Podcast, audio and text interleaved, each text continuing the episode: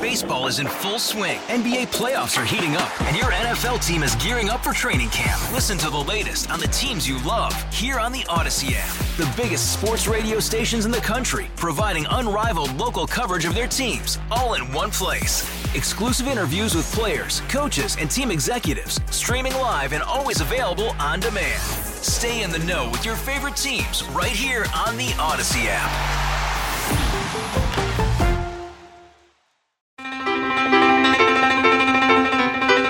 Good morning and welcome to the morning briefing for Friday, December 15th, 2017.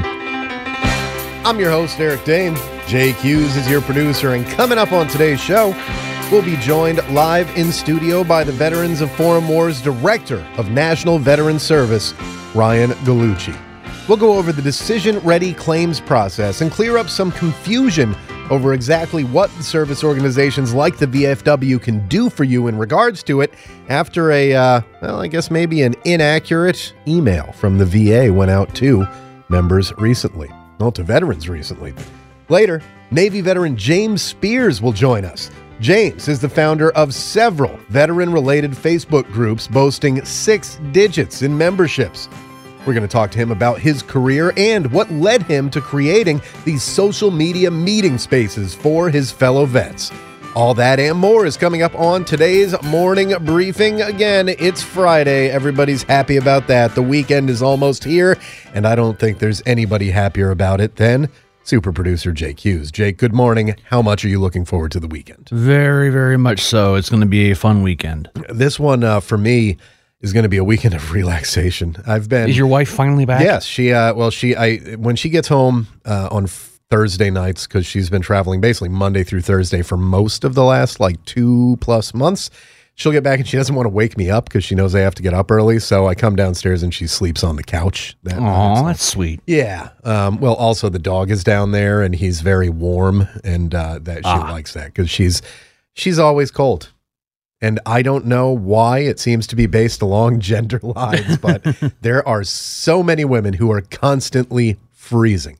I worked with a woman in New York in a newsroom that was about 73 degrees or so year round 73 75 degrees no matter whether it was the summer the winter time she would not only have a flannel blanket that she would put over her legs she had a space heater she would put under her desk What? yeah 73 degrees in the office space heater. When she brought it in i was like what is that? She told me. I went oh my goodness you're that cold? She said yes i'm that cold.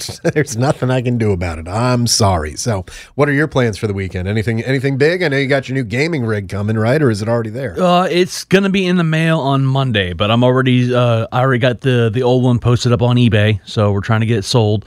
And uh, really, my plans for this weekend are just to relax, hang out with my dog. I got uh, I got my my weekly nerd meeting every Saturday night. they have a meeting why haven't i been invited to the nerd meeting No, it's the nerd meeting is and we, we play we play D and D. Oh, okay. That's a level of nerd that I haven't been at for quite a while. I Yeah. played Dungeons and Dragons at summer camp.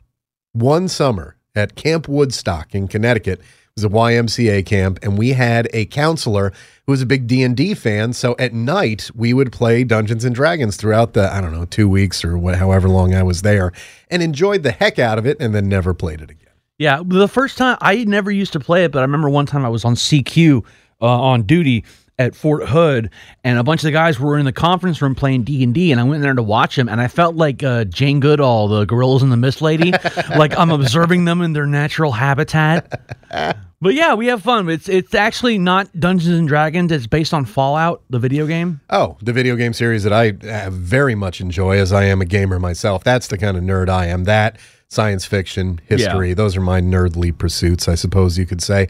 Um, Fallout, for those who don't know, is a video game series set in a alternate future, essentially. It is a post apocalyptic United States. However, it's a post apocalyptic United States wherein uh, things had changed, where nuclear uh, power became like everybody had nuclear Yeah. power in their homes, their cars. fusion-powered cars. Cars were fusion powered and everything. And then nuclear war broke out between the United States and China, essentially. China. China essentially uh, wiped out the population except for people that were able to get into these vaults that people paid for.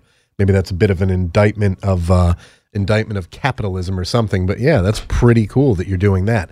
Also, pretty cool is what we have coming up today. We have the VFW is going to be live in studio. So there was this email that went out, and we have it, and we're going to read it for you later on. This email about what exactly the VSOs can do for you in regards to some of the uh, the VA services that there are, uh, and some questions over how accurate that is, what the VSOs can and cannot do. Well, Ryan Gallucci he is the National Services Director for the VFW, and he is going to be here with us to tell us all about that good stuff. And I'm absolutely looking forward to clearing up a lot of that information for you. But essentially, I guess the issue is, and we're going to have Ryan clear this up again, that the VA sent out this email. I don't think that I got it, which is odd. I think that I should. Saying that uh, there are things that the VSOs can do to help you file various types of claims. Well, apparently, some of those claims, maybe the VSOs, that's not what they're supposed to do or not what they claim that they're going to do. And this is a big issue and a timely one because Ryan actually testified before the House VA Subcommittee on Disability Assistance and Memorial Affairs earlier this week on Wednesday. He was testifying on Capitol Hill.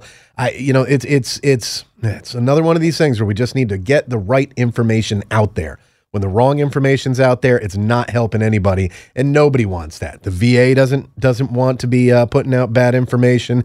The the VSOs certainly don't want people coming to them for something that they can't do. So we're going to see what we can do to help clear the air on that with Ryan Gallucci. And then in the eight o'clock hour, we're scheduled to have James Spears. Now James is a guy who you know served in the Navy and then, for whatever reason, decided to create some Facebook groups for Navy and military veterans that have become pretty successful. They have quite a few people involved in them. As I said earlier, six digits in membership in these groups. Now, taking a look at some of the military headlines out there, the new Secretary of the Army.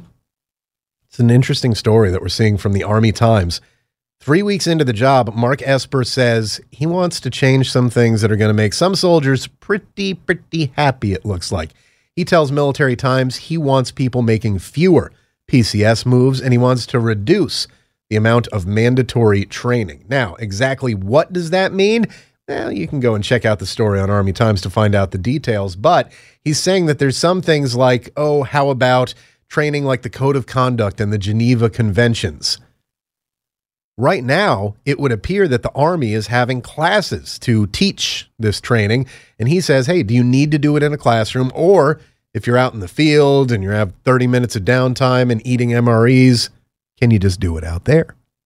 Some interesting ways of looking at things. Maybe thinking a little bit out of the box, which is certainly a good thing.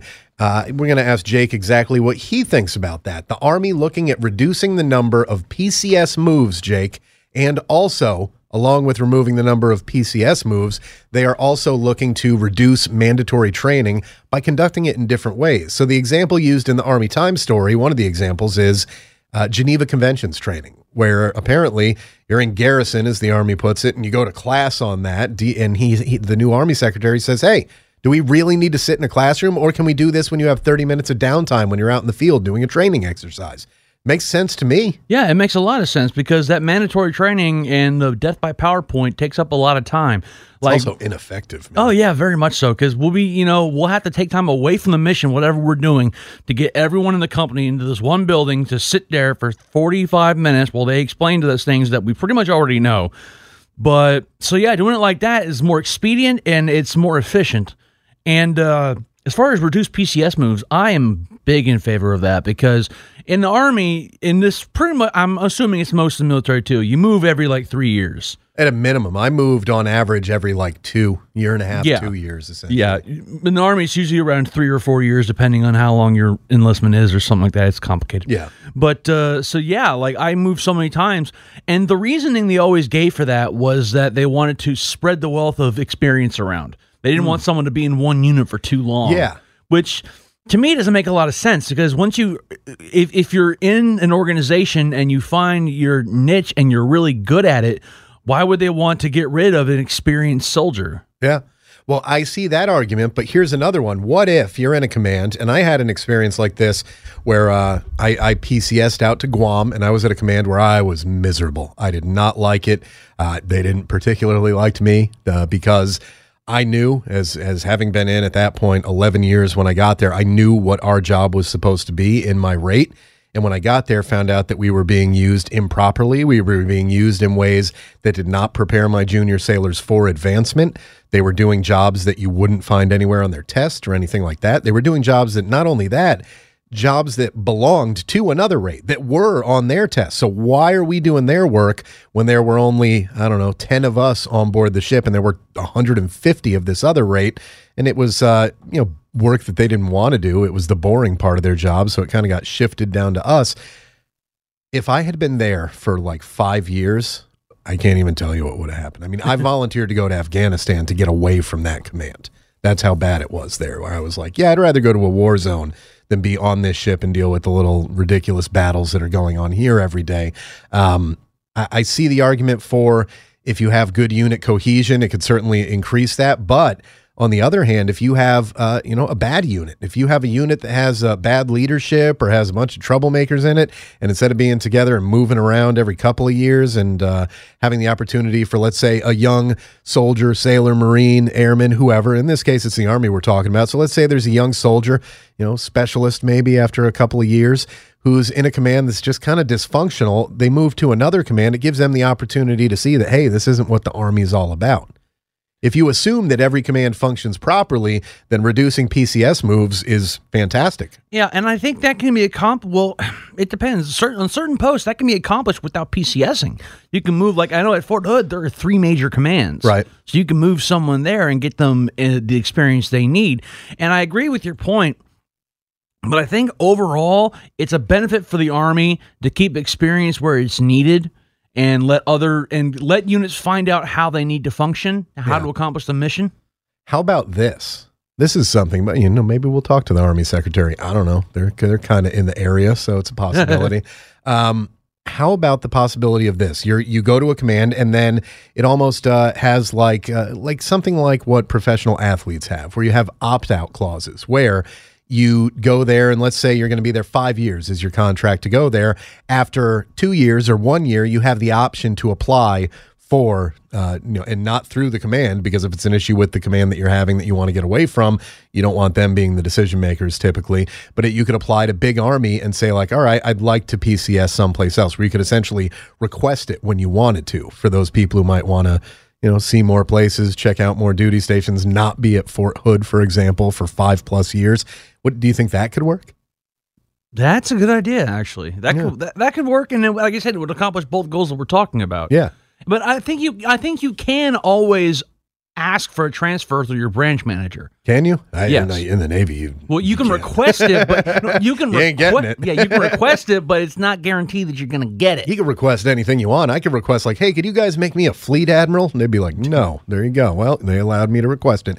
Uh, you know, I, I think looking at it in that sort of professional athlete model, where you where you'll have people like you'll hear about a baseball player, like like say on the Houston Astros, George Springer, who plays for the Astros, went to University of Connecticut in my home state. He, you'll hear about a contract for him where it's like seven years, uh, you know, hundred million dollars or whatever. But there are opt out clauses for the last couple of years there, where if he's unhappy for whatever reason, or if he's outperforming, if he's outperforming that contract or underperforming it, there can be team options as well. Uh, then he can be a free agent. Essentially, he can decide, or the team can decide that he's a free agent. I think that could be an interesting way for the the army and the military in general to look at things like, hey, send people on five year orders to someplace and give them you know a minimum time that they have to be there because you don't want everybody you know showing up to a bad command and a month later requesting a transfer and then you're going to be shorthanded. Yeah. Make it like a, a year, two year, probably two year minimum, I would say. And after that two years, then you can request a transfer um, or put in for a transfer or even be guaranteed a transfer at two years if you want it. You know, yeah, because there, there are times you can fence in. But to go with your baseball analogy, I, I'll bring up again with the Houston Astros, Craig Biggio, who was one of our best players, Yeah. who spent his entire career, Hall of Famer. yeah, entire career on the Astros. And it was one of the best benefits to the team. So, Yeah. like, I- I'm going to give an example in the military. I had a command sergeant major one time that had spent his entire career in the cavalry. Hmm. his entire career, not necessarily in the Third Armored Cavalry Regiment, but he was in two units his entire career: the 11th ACR and the Third ACR. Yeah. that was it. there there there are benefits to that, but there's drawbacks too. And just Well, like yeah. anything, you know, Yeah. like when I was up in Iceland, uh, there was a family there who, I mean, essentially just kind of went back and forth between commands in Iceland, and there were a lot of issues with what was going on with this. But you had uh, the father, who was uh, an officer, and the two sons who were enlisted, all stationed at the same place. Um, at one point, had the the father as the uh, officer in charge of a unit where the son worked. That's where I worked, and that led to uh, some issues that took place there. So y- you had that, and it led to some issues where you had people like essentially treating a place as their little own fiefdom, where they could control everything. And I think that could could be an issue there, and it, it makes me think of um, uh, another issue that I saw while I was in recruiting. We had a recruiter uh, in Florida. I worked in uh, North Florida, South Georgia. We had a recruiter. I, I get a phone call one night that we've had a recruiter murdered, Oh my gosh! killed in his house during a home invasion. Here's what we find out eventually, and and I was the public affairs officer for the district, so I got all the information, so I would be able to respond to the media when they came to us, which we were sure they would. They did not. So what ended up turning out to be the case is that this recruiter, who was a reserve recruiter, which at the time in the Navy meant that you stayed, you recruited out of your hometown essentially. So you'd be on active duty recruiting people into the Navy reserves, and because you knew an area, like let's say you did this, you'd stay in Houston and you could be there for as long as you for the rest of your career. If you became a reserve recruiter at uh, you know ten years in, you could do ten years recruiting in Houston. And they figure the reason for that they would figure you know the area, you know the people, you're going to be successful in that area. This guy had been down in his area and had apparently built a drug empire while he was there as well. Oh. Yeah, he was like the biggest. He was the the drug lord of this part of Florida, and had young people working for him, which we always tried to figure out were these people he was trying to recruit, and then couldn't and got them. We never actually figured out all the details on that. Some of the uh, the young people who were working for him figured out, well, this guy's in the Navy, and if he's making all this money selling all the drugs, where's he putting that money? Because if he's putting it into his bank accounts, the government's going to be like, well, where's all that coming from? And ask a lot of questions. So they figured out, oh, he's keeping it in his house. He's got it with him. Let's go get it. They went into the house. They shot him. He shot, I believe he shot and killed one of them. Um, there were a couple others that uh, were facing life in prison. I think one of them maybe committed suicide while awaiting trial. Um, it, never turned into a big media story, kind of shockingly to me, what, because the details were out there. If anybody went looking for them, I mean, I was able to find them, and it wasn't really through the the military. NCIS gave us some info on it, but you know, you you you have that too, where you have people staying in one place can fall into some bad routines. Now, I'm not saying he fell into anything. That was a choice that this sailor made. But, uh, you know, having people in the same place for longer than they are now, I don't know, man. I think there's a reason why they've kept it that way. It's it's to keep things fresh, to keep things from getting stale, to keep units from uh, becoming a fiefdom for somebody, particularly your senior enlisted and your senior officers. I mean, if you have a if you had the commanding officer of a unit, you know, pick a unit, 10th Mountain, wherever, there for a long time, they would get that unit running exactly how they wanted it.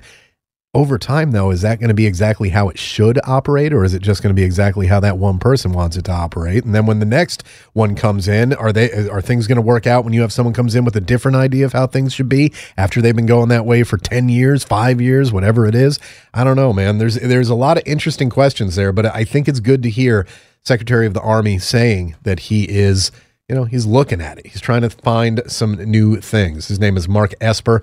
He's only been on the job for three weeks at this point, but he's got some uh, some pretty interesting ideas. You can check out the details of that story over at Military Times. Uh, he talked to Meghann Myers over there, and uh, yeah, pretty good story. There's a report, Jake, and this is uh, well, it's always been a problem in the military. Of course, people joke around about it being primarily a problem in the Navy because filthy sailors travel traveling port to port. There's a report coming out that sexually transmitted diseases are on the rise in the Oh military, gosh! becoming a, a bigger problem among people who are lower ranking. The Armed Forces Health Surveillance officials have put out this report. And again, this one comes to us from Military Times. So, two Military Times stories filling us in today. Stars and Stripes first reported it, and it shows that the number of cases of chlamydia and gonorrhea increased between 2014 and 2016, more sharply among women than men. 208,000 plus individuals contracted one of the two infections in the 10 year period ending in 2016. So 20,000 people a year between 2006 and 2016 being infected with either chlamydia or gonorrhea. Um, women, as we said, more likely to contract those diseases. And then uh, people under 24 were over 100% as like, like twice as likely, essentially, to uh, contract uh, those than the older troops. Um, yeah, I mean, this is uh, more than two thirds of the cases, according to Military Times, involving chlamydia and gonorrhea tracked by researchers were from junior enlisted and officers. Really? Young people be dumb, and it Yeah. doesn't matter whether they have shoulder boards or chevrons. It does not matter. Young people make dumb decisions. We know that. You know how we know that, Jake? How's that? We were them. That's true. Just think back. Think back for us, you know, 20 years, whatever. For me, it's it's 20 years now. I'm 38 years old. 20 years ago, I joined the United States Navy. 2018 would actually be the year that I would retire had I still been in. And when I think back to when I was 18, 19, 20, 21, some of the things I did and decisions I made, I, not illegal. I wasn't breaking any laws, really, for the most part. I'm pretty sure the statute of limitations has run out on anything that I did do that might have crossed those boundaries. But you think back to those years and it's like, oh boy, how did I make it through?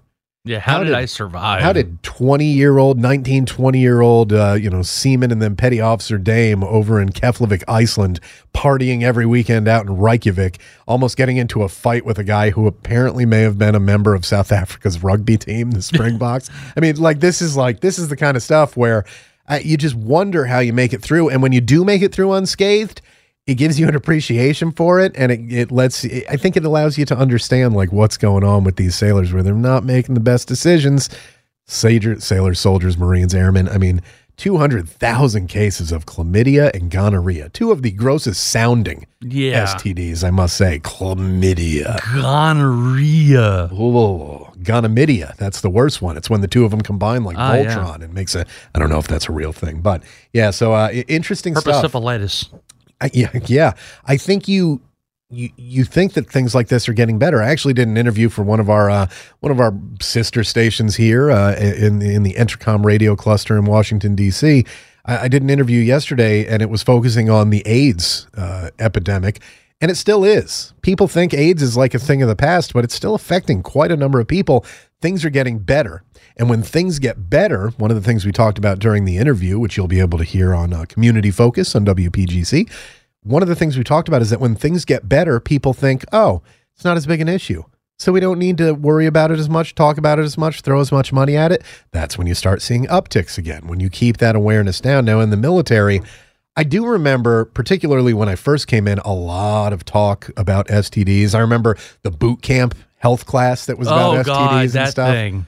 we had a guy he was not in our division very long he ended up going to oh man i can't remember what they called the division but there was a division that was essentially a um, academic like a remedial academic division this guy in my boot camp division was uh, he he couldn't read. We ended up figuring out, and you know, it may shock you that how did this guy even get into the Navy if he couldn't read? Well, some recruiters are looking to pad their numbers any way Yeah. they can. He was he was a sweet guy, nice guy, just didn't know how to read. Uh, came from the country, like deep in the country in the southeast. Can't remember if he was Georgia or South Carolina. I think one of those two. And uh, asked a question where they were talking about different different symptoms and he had no idea about any of this. He got up and asked a question and was like, "Is any of this stuff real?" I've never heard of this stuff before. So there are people out there who at that point 20 years ago had never even heard of syphilis or gonorrhea or chlamydia and and going through that course and then later on having to go through trainings and stuff like that on STDs. I, as time went on, I don't remember as much of it. And it seems like things did get a lot better. You know, you were seeing fewer infections in the military, but yeah, I don't know. Maybe that's why the numbers are uh, going up a little bit again because they've stopped some of that training.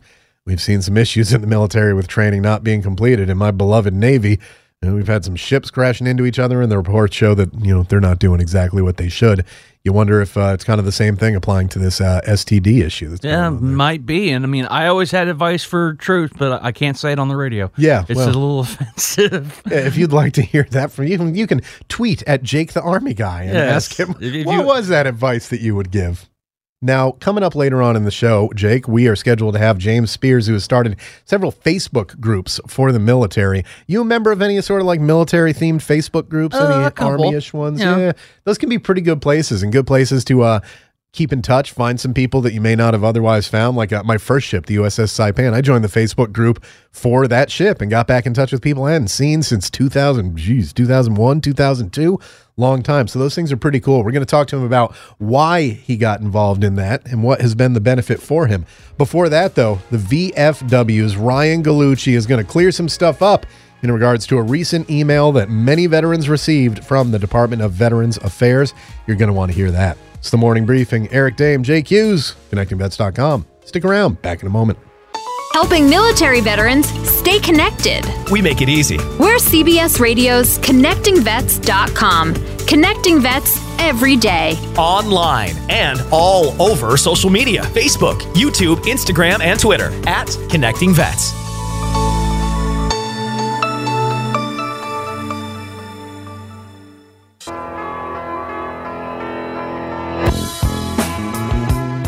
Welcome back to the morning briefing. It's Friday, December 15th, 2017. I am your host, Eric Dame. Jake Hughes is your producer, and ConnectingVets.com is your website. Created by veterans for veterans and connecting veterans every day. Listen, if you're not checking out the website at least once a day, you, my friend, you'd be messing up just a little bit. also, follow us on social media where we are at Connecting Vets on Facebook, Twitter, Instagram, and a YouTube. That's where you're going to be kept up to date on the latest and greatest items that we have going on over there. And I highly recommend you do that because one click of your mouse or tap on your phone can change your life for the better. And that's what we want. We want veterans living their best post military life. So just go there. Remember, at Connecting Vets, Facebook, Twitter, Instagram, YouTube. Those are the places to go for the stories that you need. We welcome back to the studio right now Mr. Jake Hughes. Jake, how are you this morning? I'm doing good, Eric. How are you? I'm doing all right. Uh, for those who are expecting us to speak to our eight o'clock guest, it appears that there's been some issue that's come up. We're not exactly sure what it is, but that's okay because as veterans, Jake, 13 years in the Army, me, 13 years in the Navy, we have uh, many years of experience of adapting and overcoming, and also of kind of, uh, you know, nonsensing our way through things Yep. when we need to. Fake it till you make it. Did you ever have to give a training where you were like, I don't really know what this is? Where they'd be like last minute, like, Hughes, over here. All right, uh, you, you teach these guys about how to uh, properly handle a fire extinguisher. You'd be like, uh, okay. Yeah, no, that's it. It's a very it's a very important skill of being able to read the four quick little instructions and extend it to 30 minutes. Here's the thing. With- With personal instruction, the way you do is everyone has to come up and pretend with the fire extinguisher to spray it. That's how you, you Yeah. pad out the time. And you show you'd be like, or you can start off like, you show me how you would do it. Let them come up, and they're like, ah, that is correct. There are two ways of doing that. One is to just kind of, you know, throw out a little nonsense as you go through. As you said, maybe take a moment to look serious and pensive when actually what you're doing is reading the instructions on that fire extinguisher. The other way is to use that as the teaching tool, and that can make you look more professional. When we are looking at a piece of equipment, my young sailors, how do we know how to use it? Anybody? Anybody? Somebody will raise their hand. You know, uh, Seaman Jackson will be like, "Oh, uh, petty officer, the the way you do you read the instructions." Ah, yes, petty officer Jackson. So let's do that, and then you read through the instructions, and they think that that's just your teaching style. When in actuality, you had no idea what was on those four steps. I mean, in the Navy, we did because everybody has to go through damage control training because. When you're on a ship out in the middle of the ocean, if a fire breaks out, uh, you're not calling the base fire department. You are the fire department. So you have to learn about all those things, which is why I've I've amazed some firemen friends of mine who didn't know that in the Navy everybody fights fires by my knowledge of different uh, extinguishing agents and what they can and can't do. Uh, A triple F, PKP, all those different. I can use those types of terms and know what I'm talking about. And I wasn't even a particularly good firefighter in the Navy. I was mediocre at best and always kind of waited till the last minute to do any of the training that I had to do. Uh, you know, that's just the way that I did it. So uh, the website, as we were talking about, we're looking at our top five right now. The story on Dan Crenshaw, who's running for Congress down in your neck of the woods, Houston. That's not even the big story, honestly. The fact that Dan Dan Crenshaw is running for Congress, that's very cool. And he would be, I believe, the third Navy SEAL to be elected to Congress uh, and currently serve in Congress if he gets elected. He's got a lot of steps to go through. He's, he's running for the primary right now, the Republican primary. The cool part of the story is Dan Crenshaw, by many people's assumptions, shouldn't be here today. Yep. Dan Crenshaw, by almost everyone's assumptions, including the doctors who were working on him, shouldn't be able to see today. Dan Crenshaw is doing both. He lost his right eye and then his left eye. Essentially, they said, like, hey, if we do this very risky surgery, you may come out of the surgery and be blind if it doesn't work perfectly. And it's like a, it, it, it's not a great chance that it's going to work perfectly. So chances are you'll go blind immediately if we do this surgery and, and with the, the retina and everything or whatever, and it, it doesn't take. The other option is we don't do the surgery and your, your vision, which is not great now, will gradually get worse until you're blind. As he told us right here on the morning briefing this Monday, right in the chair that Jake's sitting in right now, he told me, not even a question. Do the surgery. If I have a chance to see properly out of this eye or close to properly, I want that. If I'm going to go blind eventually or go blind today, same end result. Let's rip that band aid off the wound, essentially. What the doctor termed a miracle occurred and the surgery went without a hitch totally perfectly he has that vision in his left eye now he's got his eye on that seat in congress really a fantastic amazing story um, although as i asked him like why would he want to go from one of the most adored segments of the military the most well respected to congress where everybody's like oh congress just nothing but lizards and snakes that's all that's in there you know he gave us his reasons and he believes in continuing to serve what was fascinating about him too, Jake, was that he continued serving after almost losing his life and losing his eye. Easily could have said like, "Well, I'm, I'm done, man. I'm going to get out, and I'm going to." He could be a motivational speaker or so many other things and cash in on on his amazing story. Instead, he stayed for like two more years as a SEAL and deployed two more times, not in combat operations due to his uh, eyesight limitations, but uh, running things. I mean, he was an officer, he was a lieutenant commander when he retired. So, uh, this is a guy. He wanted to keep going. He eventually was medically retired. When he got out, wanted to keep serving. And again, could have rested on his laurels. His story, tell me that's not a movie. Yeah. Tell me that's not a, a, a big movie starring some sort of who I don't know who would you see in the Dan Crenshaw role? I'm trying to think. Uh, hmm. Maybe the guy. Well, maybe because he did this, maybe not him. But what's his name? Jeremy Renner from the Hurt Locker. I think he Yeah. could do a pretty good job of it.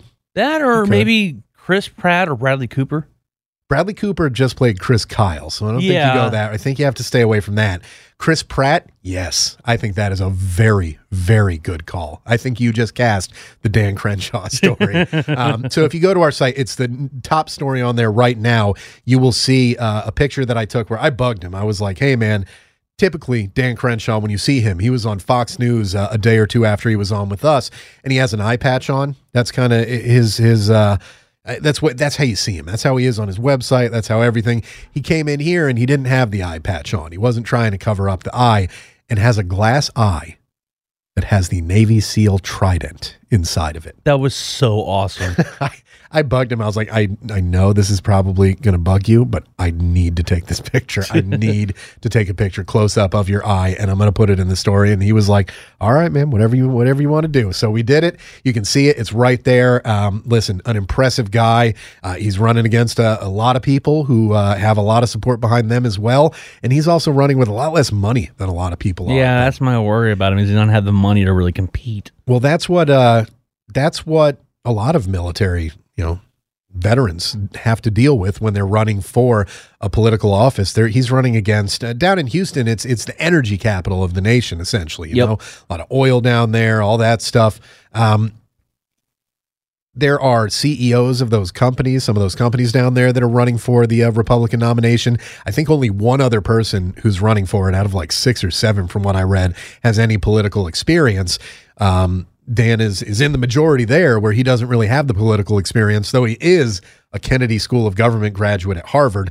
He knows what he's talking about when it comes Right. to it. But you know, I think when you talk to him, the feeling that I got is that he'd rather not, but he's kind of, you know, he's his service and everything that's kind of putting him in the door. What he was able to do there is going to make people aware of him, but now he's got to let them know not what he did, but what he's going to do when he's in office. So it's a uh, it's a fantastic uh, uh, story, his story of his life and his career. We also talked to him about politics just a little bit, and again why he would go into Congress after serving on SEAL Team Three. Uh, he had some pretty good answers for that, so I recommend you go check that out. Let's see some other issues that we have going on. AMVETS executive director Joe Chenelly clearing up some issues with the GI Bill. Recently separated veterans, as Joe told us on the show right here yesterday. You know, there was some uh, communication going out from the VA to newly separated veterans about the Forever GI Bill that just wasn't quite right and was causing some confusion, making them some of them think they weren't even eligible for the Re- Forever GI Bill. Joe cleared that up right here on the show, and there's a story on it there. We've also got if you're receiving a VA pension and need a caregiver, well, there's some information that you need to know, and it's going to be right there at Connecting Vets. Also, the Pentagon getting a step closer to getting what we're calling an insane amount of cash. For me, that's like anything over fifty thousand dollars. Yeah, me too. insane Amount, but we're talking billions, hundreds of millions of dollars. I mean, it's it's insane, uh, but not necessarily in a bad way. I mean, We've talked about the National Defense Authorization Act, which the president signed very recently. There were some questions on the cost of it, where that where that money is going to come from, and everything.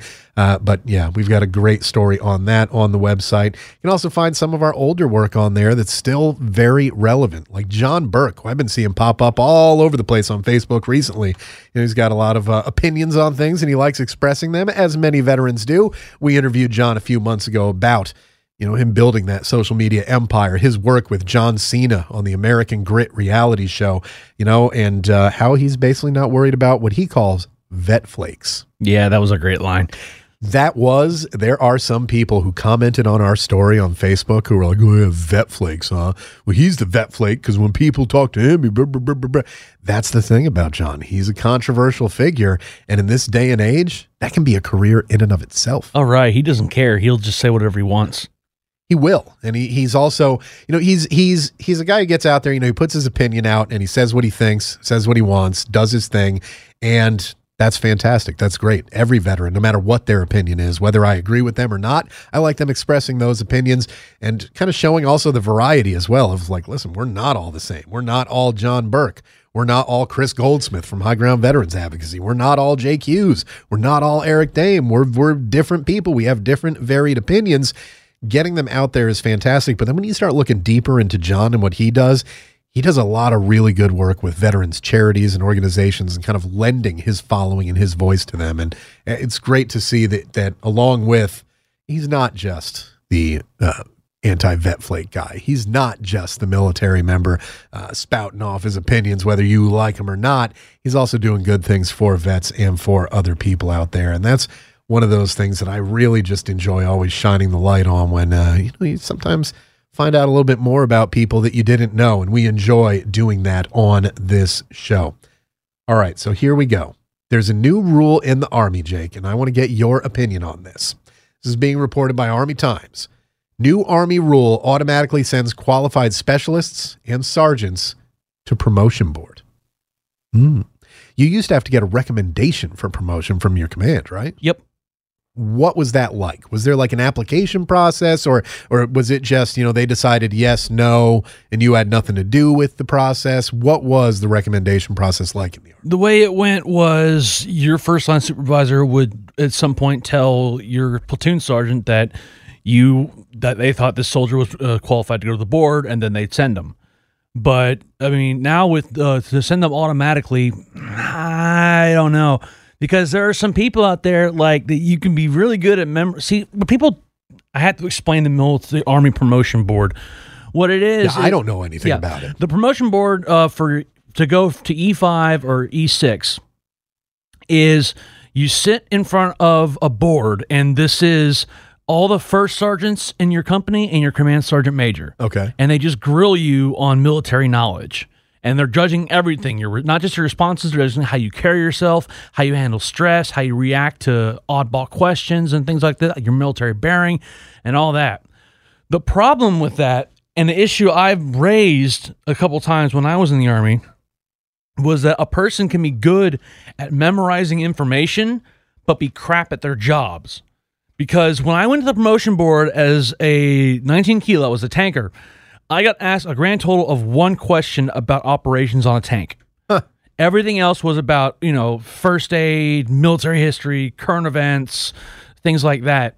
And I'm thinking, well, wait, not one of you has seen me work in the motor pool. For all you know, I don't even know how to change a trackpad, let alone how to shoot the main gun on a M1 Abrams. Yeah. So, and I re- and I brought that up a couple times. It's like, what's the point of this board?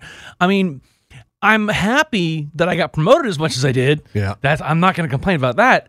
But I honestly think that the other services have it better because in the Navy you have to take a test, right? Yeah, so twice a year, everybody who's eligible after time and rate, essentially, you have to serve for a specific time in each rank. Uh, it gets longer as you get older, but then uh, twice a year, essentially, you will take the uh, the promotion test, and it's it's a test where up through E six.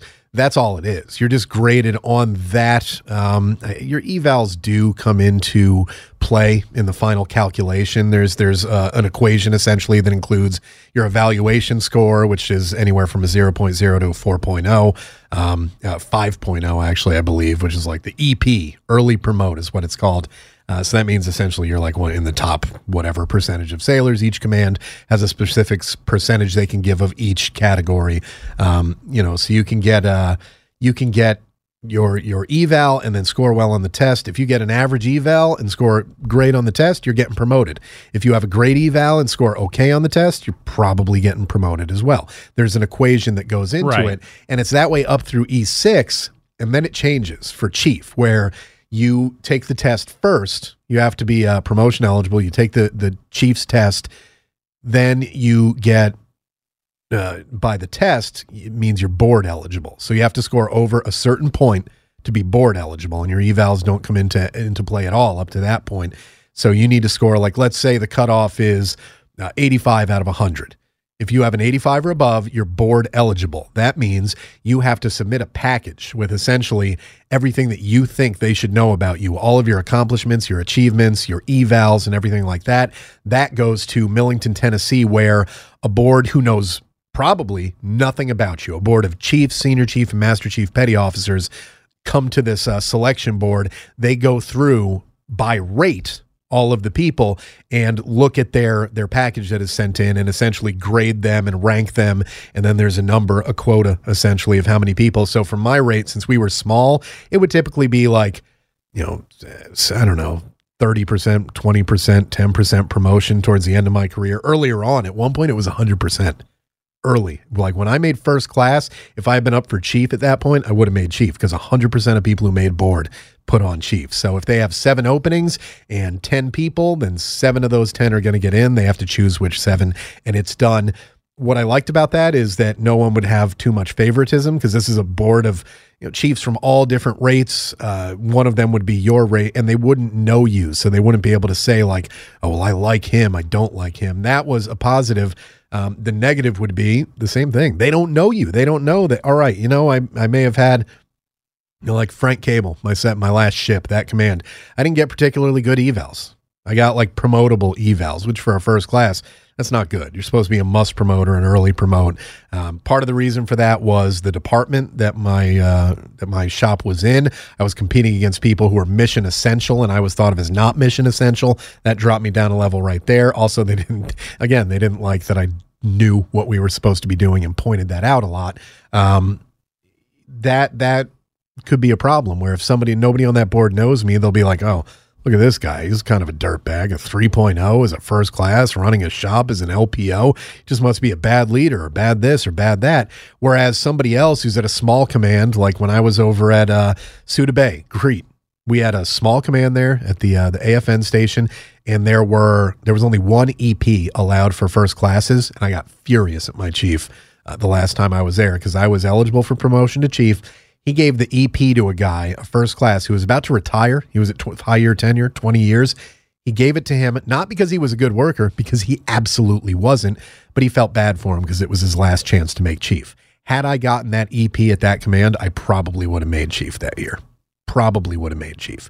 Not guaranteed, but probably would have made it. This other guy had zero chance because he had bad evals throughout. It just it, it was not it was not fair. It was not right. But that's the way that things can happen. So then, if me and him are both up up for uh, board eligibility, we both pass the test. He's got the 5.0. I've got the 4.0. He's going to get it. I'm not. You know, Right, it comes and it- down to that. It works basically the same way for uh, Army E7s to make sergeant first class. You go to what's called a centralized board, Yeah. which means you send all your uh, your evals, your uh, ERB, which is your enlisted record brief, and a good photo of you in your uniform, and send it all up, and they look at your evals. Right. And so that's why that's the way I think decentralized boards should work. Is it because like I said, they don't they don't know if you know your job or not eh, because the questions are generalized. Like when I was in Iraq, we had a, a promotion board. One I sent one of my soldiers to, and part of the test was he had to give the sergeant major an IV during the board. Oh. Yeah, So combat lifesaver Yeah, stuff. exactly. Yeah. And, and I understand that, but at the same time, it's like, what does that have to do with leading soldiers in combat? What does that have to do with properly maintaining the equipment on a tank? Yeah. And you know, we had the issue with uh so a Navy test, which would be, you know, a certain number of questions, like 200 questions, and 100 would be general Navy knowledge, 100 would be your rating knowledge. And that's why, you know, um, at, at that command where I talked about how I would bring up the fact that, hey guys, this is what we're supposed to be doing. This is what's on the test. If we're not doing that job, then we're not preparing them for the test. We'd have training classes, you know, twice a week. I had to lead training, and that's great. But if you're not actually doing it, you're just learning it from a book and a presentation. Good luck on that test. You know, Yeah. it's it's one of those things. And then in the Navy, you have, of course, after you make chief. That's that's the biggest transition in the entire military as far as promotions go, with the exception of maybe going from uh, captain or colonel uh, to general or admiral. Essentially, chiefs in the Navy wear different uniforms. They have access to their own uh, facilities, even on board a ship. They have the chief's mess. They have different food. It, it, it's it's a cultural change. It's a huge deal. And after that point, honestly, 13 years in the Navy. Keep this in mind. I have no freaking clue how they get promoted from chief to senior chief or senior chief to master chief. I mean, I could guess. I could say like it's probably some sort of coffee drinking contest or like you know all these all these different things. I have no idea how someone goes from chief to senior chief or master chief. I don't know if it's similar to what the, the earlier rates go through. I don't know what the decision is. I should probably reach out. I have some friends, like my uh, my buddy Corey, who was one of my uh, groomsmen. He put on senior chief recently, and he'll probably be a master chief before you know it. Um, uh, you know, I, I don't know. When it gets up to that level, I'm sure you think about it when you're up there. But I was like, I don't know. Yeah. They just they just have meetings in the Chiefs mess, and like they have boxing matches, and whoever wins becomes a master chief. So I'm like, I don't know. Yeah, I know the Army has for E8 for first sergeant slash master sergeant. That's when they have there is another promotion board Yeah. or another centralized board. I think but it's to go from thing. from first sergeant to sergeant major, I don't know. I maybe there's a board. I have no idea. Yeah. It's a fight to the death. Kumite, Yeah. basically. it's like, you know, that Jean Claude Van Damme movie, was it Bloodsport, where he goes to the Kumite and fights in the tournament? They just have one of those with all the senior chiefs in a specific rate come together, and the ones that survive put on Master Chief. That's how it goes. That's why you never see a fat first sergeant. I wish I could say the same about senior chiefs and Master Chiefs, but that Maybe there was a sumo match. Well, there was like there was a senior chief I worked with um, who we didn't get along.